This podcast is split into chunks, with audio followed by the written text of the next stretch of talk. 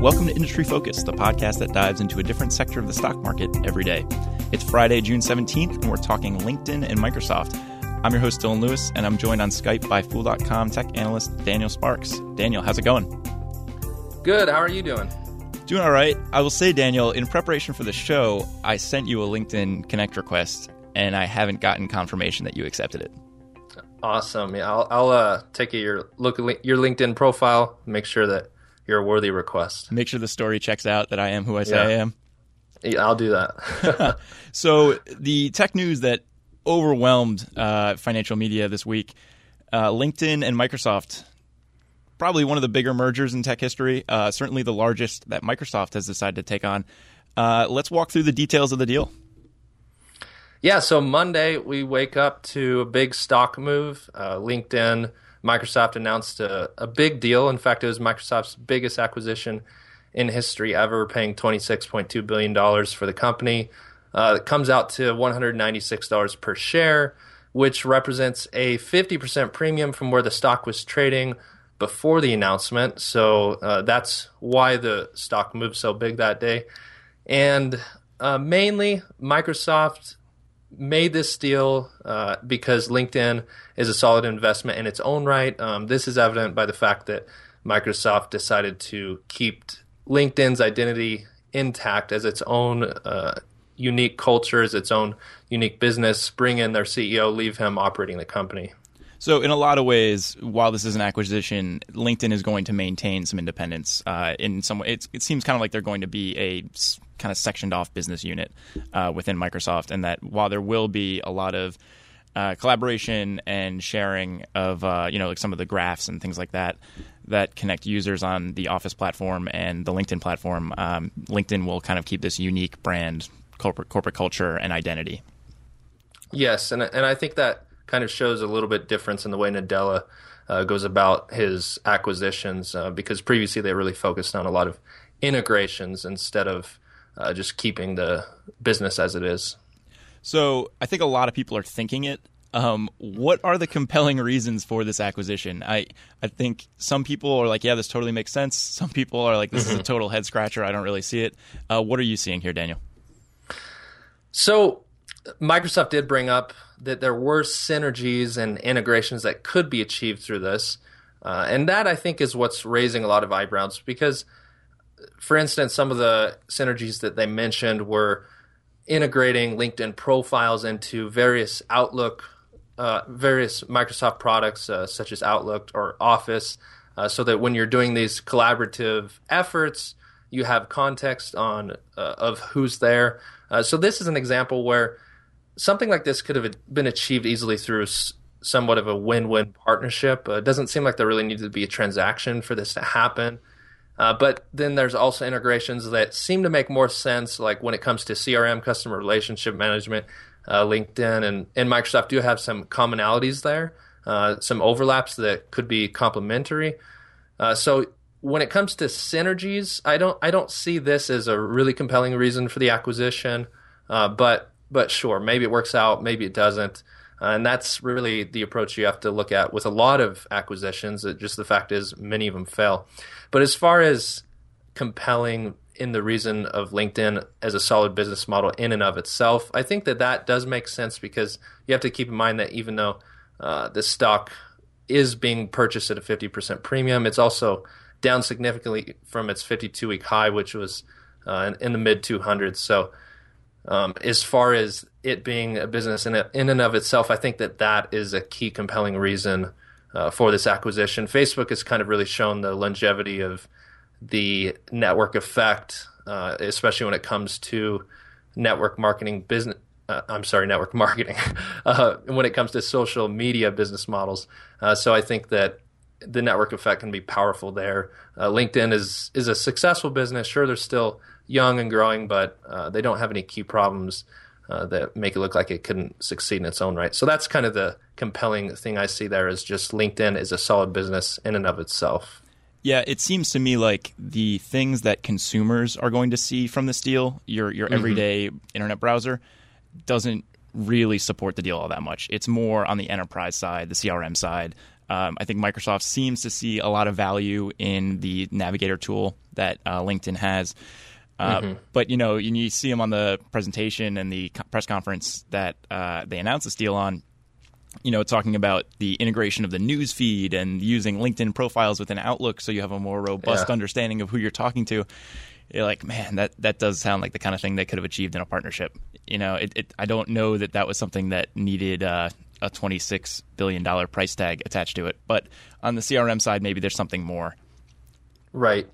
Yeah, and I think we also see uh, Microsoft actually brought up that while this is a complementary acquisition, uh, the huge focus is here that it's additive, and you kind of see that when they brought up a slide of the addressable markets. Uh, Microsoft defines LinkedIn's addressable market as basically totally additive, which does seem a little bullish and optimist, optimistic. Uh, so we should maybe raise our eyebrows on that one. But um, they defined LinkedIn's addressable market as 115 billion, where Microsoft was already at 200 billion. So Microsoft sees this as a huge addition to their opportunities. Uh, so that's kind of one way we could think about it too. Yeah, and the penetration for that market right now is in probably the single digit percentage, right? I think their trailing 12 month revenue is somewhere in the neighborhood of about 3 billion. So there's exactly. certainly quite a bit to realize there, but uh, mm. I do agree it's a little ambitious. Uh, so looking back, Microsoft is not a company that is known for very great choices with their acquisitions, um, mm-hmm. and I, I, think that it, their track record here kind of highlights some of the issues with making big acquisitions. Do you want to run through a couple and kind of show some of the risks here?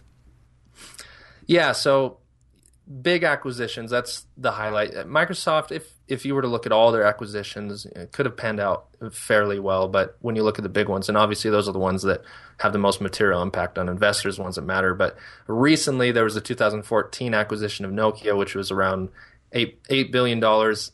Virtually all of this value was almost erased in a matter of a few years, and that was that was just mind boggling. Uh, when it comes to the restructuring charges uh, and the the write down on the balance sheet. When you add up all this, uh, basically Microsoft just spent a lot of time firing people, getting rid of people, uh, reorganizing stuff, and then basically getting rid of the business. So uh, it was a complete failure. The total charges were probably somewhere around ten billion dollars that were wasted on this deal. And what about the aQuantive deal? Uh, that was, was, a little further back, mm-hmm. but the story is kind of similar there. Yeah, so aQuantive uh, was an acquisition made to kind of keep up with Google. Uh, Google was hot stuff. Microsoft wanted to up their game there.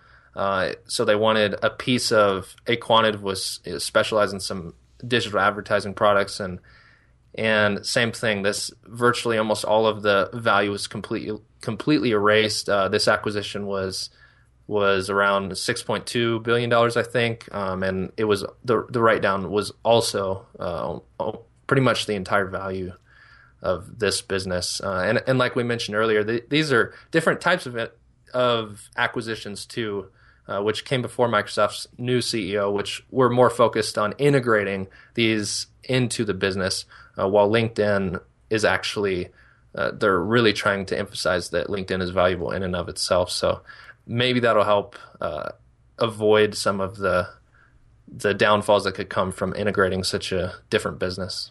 Yeah, I think if you want a metaphor for how to think about these acquisitions and Microsoft's mm-hmm. history, the Nokia, the Nokia and aQuantive acquisitions, kind of like buying a car that has working parts, but you need to fix it up a little bit. Uh, buying something like LinkedIn is like buying a car that runs. You know, it, it works on its own. You don't need to put in work to get a lot of the value out of it that you see. Granted, there's a premium there, but in and of itself, it's a pretty strong business. Yeah, definitely, and that that kind of brings us into you know another one of the risks for this company is uh, for this acquisition is is the premium. It's the the high price that uh, they're paying. And while, like I said earlier, the stock is down from its 52 week high, uh, the 50% premium Microsoft is is uh, paying highlights the huge difference between what the market thinks LinkedIn is worth worth today and what Microsoft thinks it's worth. And yeah, three point two billion dollars in revenue for LinkedIn, and you're paying twenty six point two billion dollars. That that already kind of highlights that LinkedIn is a really forward looking valuation, uh, which does make sense. The revenue is growing, but It, it highlights that the fact is you pay a higher price, then there's a greater risk to the value actually coming through. So that's that's one of the key risks in this uh, in this acquisition. And then, uh, like we said, the proposed synergies that they're talking about are just a, a little bit questionable. Um, so I see the value as a business itself, but I don't know. I mean, some of these some of these are a little little funky. yeah, I will say, you know, the purchase price. You said, you know, trailing 12 month mm-hmm. revenue of three billion.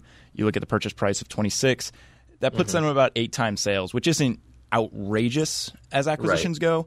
Uh, but mm-hmm. it is expensive. Um, you know that that 196 figure is around where they were trading uh, prior to offering up that kind of lackluster guidance and that that revised outlook on what 2016 will be. So you know there are a lot of shareholders that uh, have seen the price around here or even higher uh, during the time they've owned right. it. Um, exactly. So sorry, were you saying something?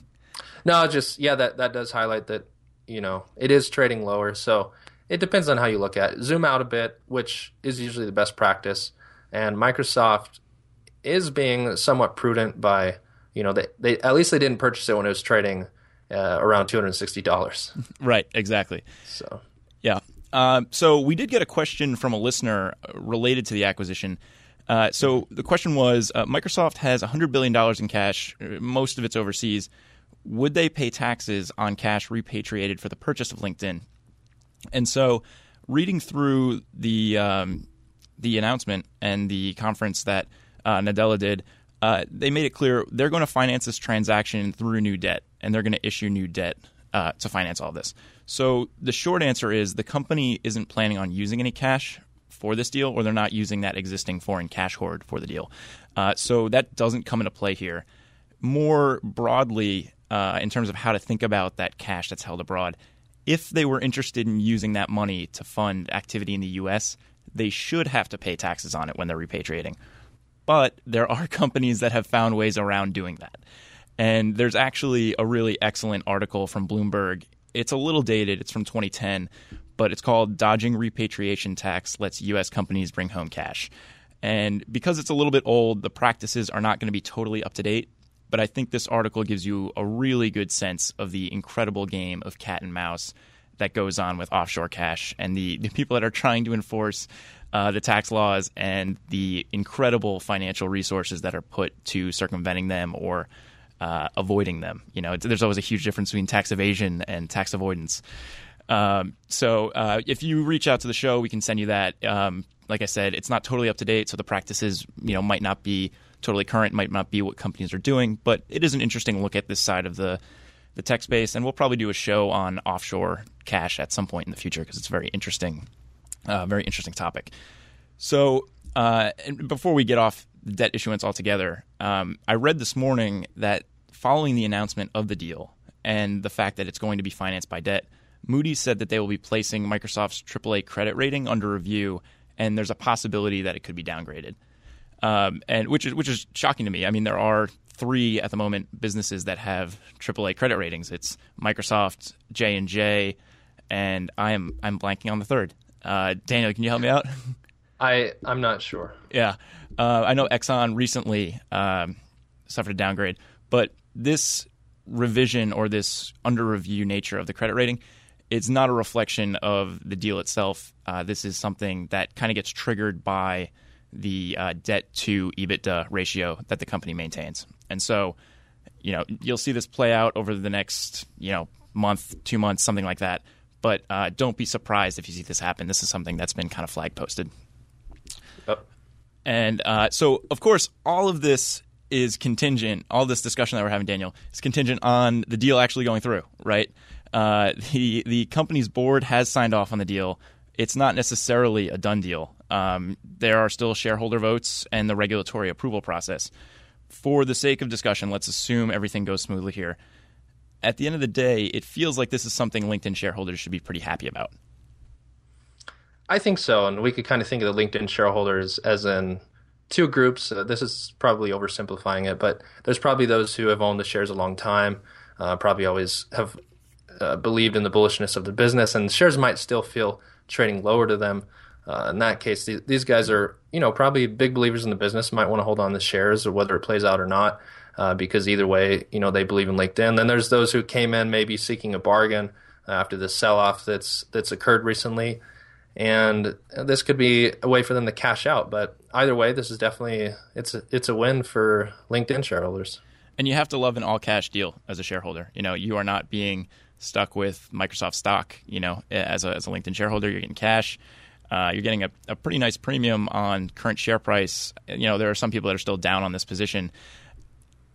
I noticed in looking at you know LinkedIn stock price over the last couple days, deal was announced at 196, and that's mm-hmm. where it traded immediately on Monday. And then you see it slowly come down, and it was around 192 when I checked before the show. Uh, any theories as to why something like that might be going on?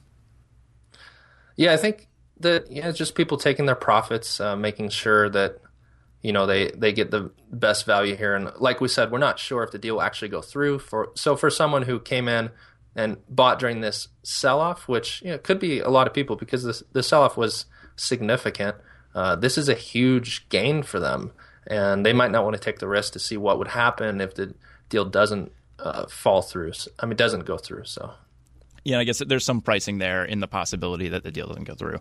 A uh, little little risk, uh, two uh, percent drop or something like that. But um, there's also, you know, the the case to be made, like you said, these long term shareholders that it's worth holding on to and seeing what happens. You know, there, there's the possibility that the deal doesn't go through. In which case, if you are a long term shareholder and you love the LinkedIn business model, there's nothing wrong with holding on to your shares until the deal closes. Um, on the off chance that something weird happens and regulatory agencies say no, like we're not going to let this go through, and then you'll get that five, ten year look at LinkedIn that you were hoping for.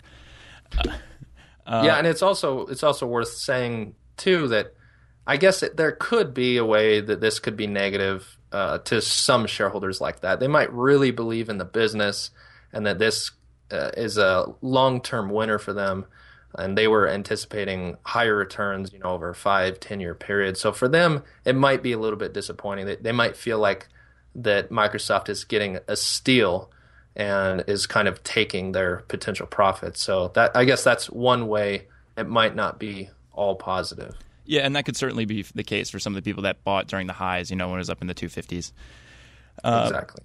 And for Microsoft shareholders, you know, it ultimately comes down to how bullish you are on LinkedIn's business prospects, I think, right? You know, you saw, I think the day they announced it, uh, Microsoft traded down uh, about 2%. And so, you know, we're, we're obviously not focusing too much on short term movements here, but that just kind of gives you an idea of the market sentiment and maybe how some Microsoft shareholders are feeling.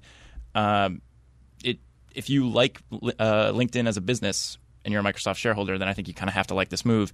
If you're kind of agnostic about it, you don't really care. Um, I guess it's kind of a wait and see. Yeah, yeah, and it, you know, it, going back to that addressable market, the incre- incremental addressable market, I think that Microsoft shareholders could look at take a look at those addressable markets, uh, which are you know basically talent solutions. Uh, that's that's the primary one, and then uh, with LinkedIn's recent acquisition of Lynda. Uh, they brought in learning and development. Uh, LinkedIn defines that as a $30 billion addressable market as a portion of that 115 we mentioned earlier. So Microsoft shareholders could kind of maybe study those addressable markets, could be a little exercise for them. Um, and see if hey is there value in these areas and does linkedin look like the business that can that can really dominate in some of these areas and expand their uh, their market, and, and, that could be one way for them to kind of assess if this is uh, added value or not. Gotcha. Uh, before I let you go, any other thoughts, Daniel? Um, I'm not a LinkedIn shareholder, so this has been interesting for me to see from the outside. You and I were talking before the show. We've kind of, you know, gone back and forth about about it, but um, you know, I guess we missed out not buying here. So congratulations to those who did buy during the the sell off. That's that's uh, an exciting gain. It's nice to wake up and see fifty percent. And I think before that, uh, in the maybe month and a half or so leading up to that, shares were up double digits as well. So it's a pretty big gain in a short time. Yeah, absolutely. I know a lot of fools have been following the company, so I'm sure there were a lot of happy fools out there. Yeah. Well, thanks for your time, Daniel. Yeah, thanks, Dylan. It's fun. Yep.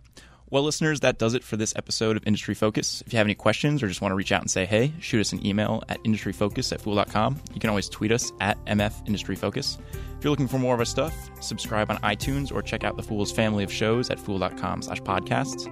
As always, people on the program may own companies discussed on the show, and the Motley Fool may have formal recommendations for or against stocks mentioned. So don't buy or sell anything based solely on what you hear. For Daniel Sparks, I'm Dylan Lewis. Thanks for listening, and Fool on.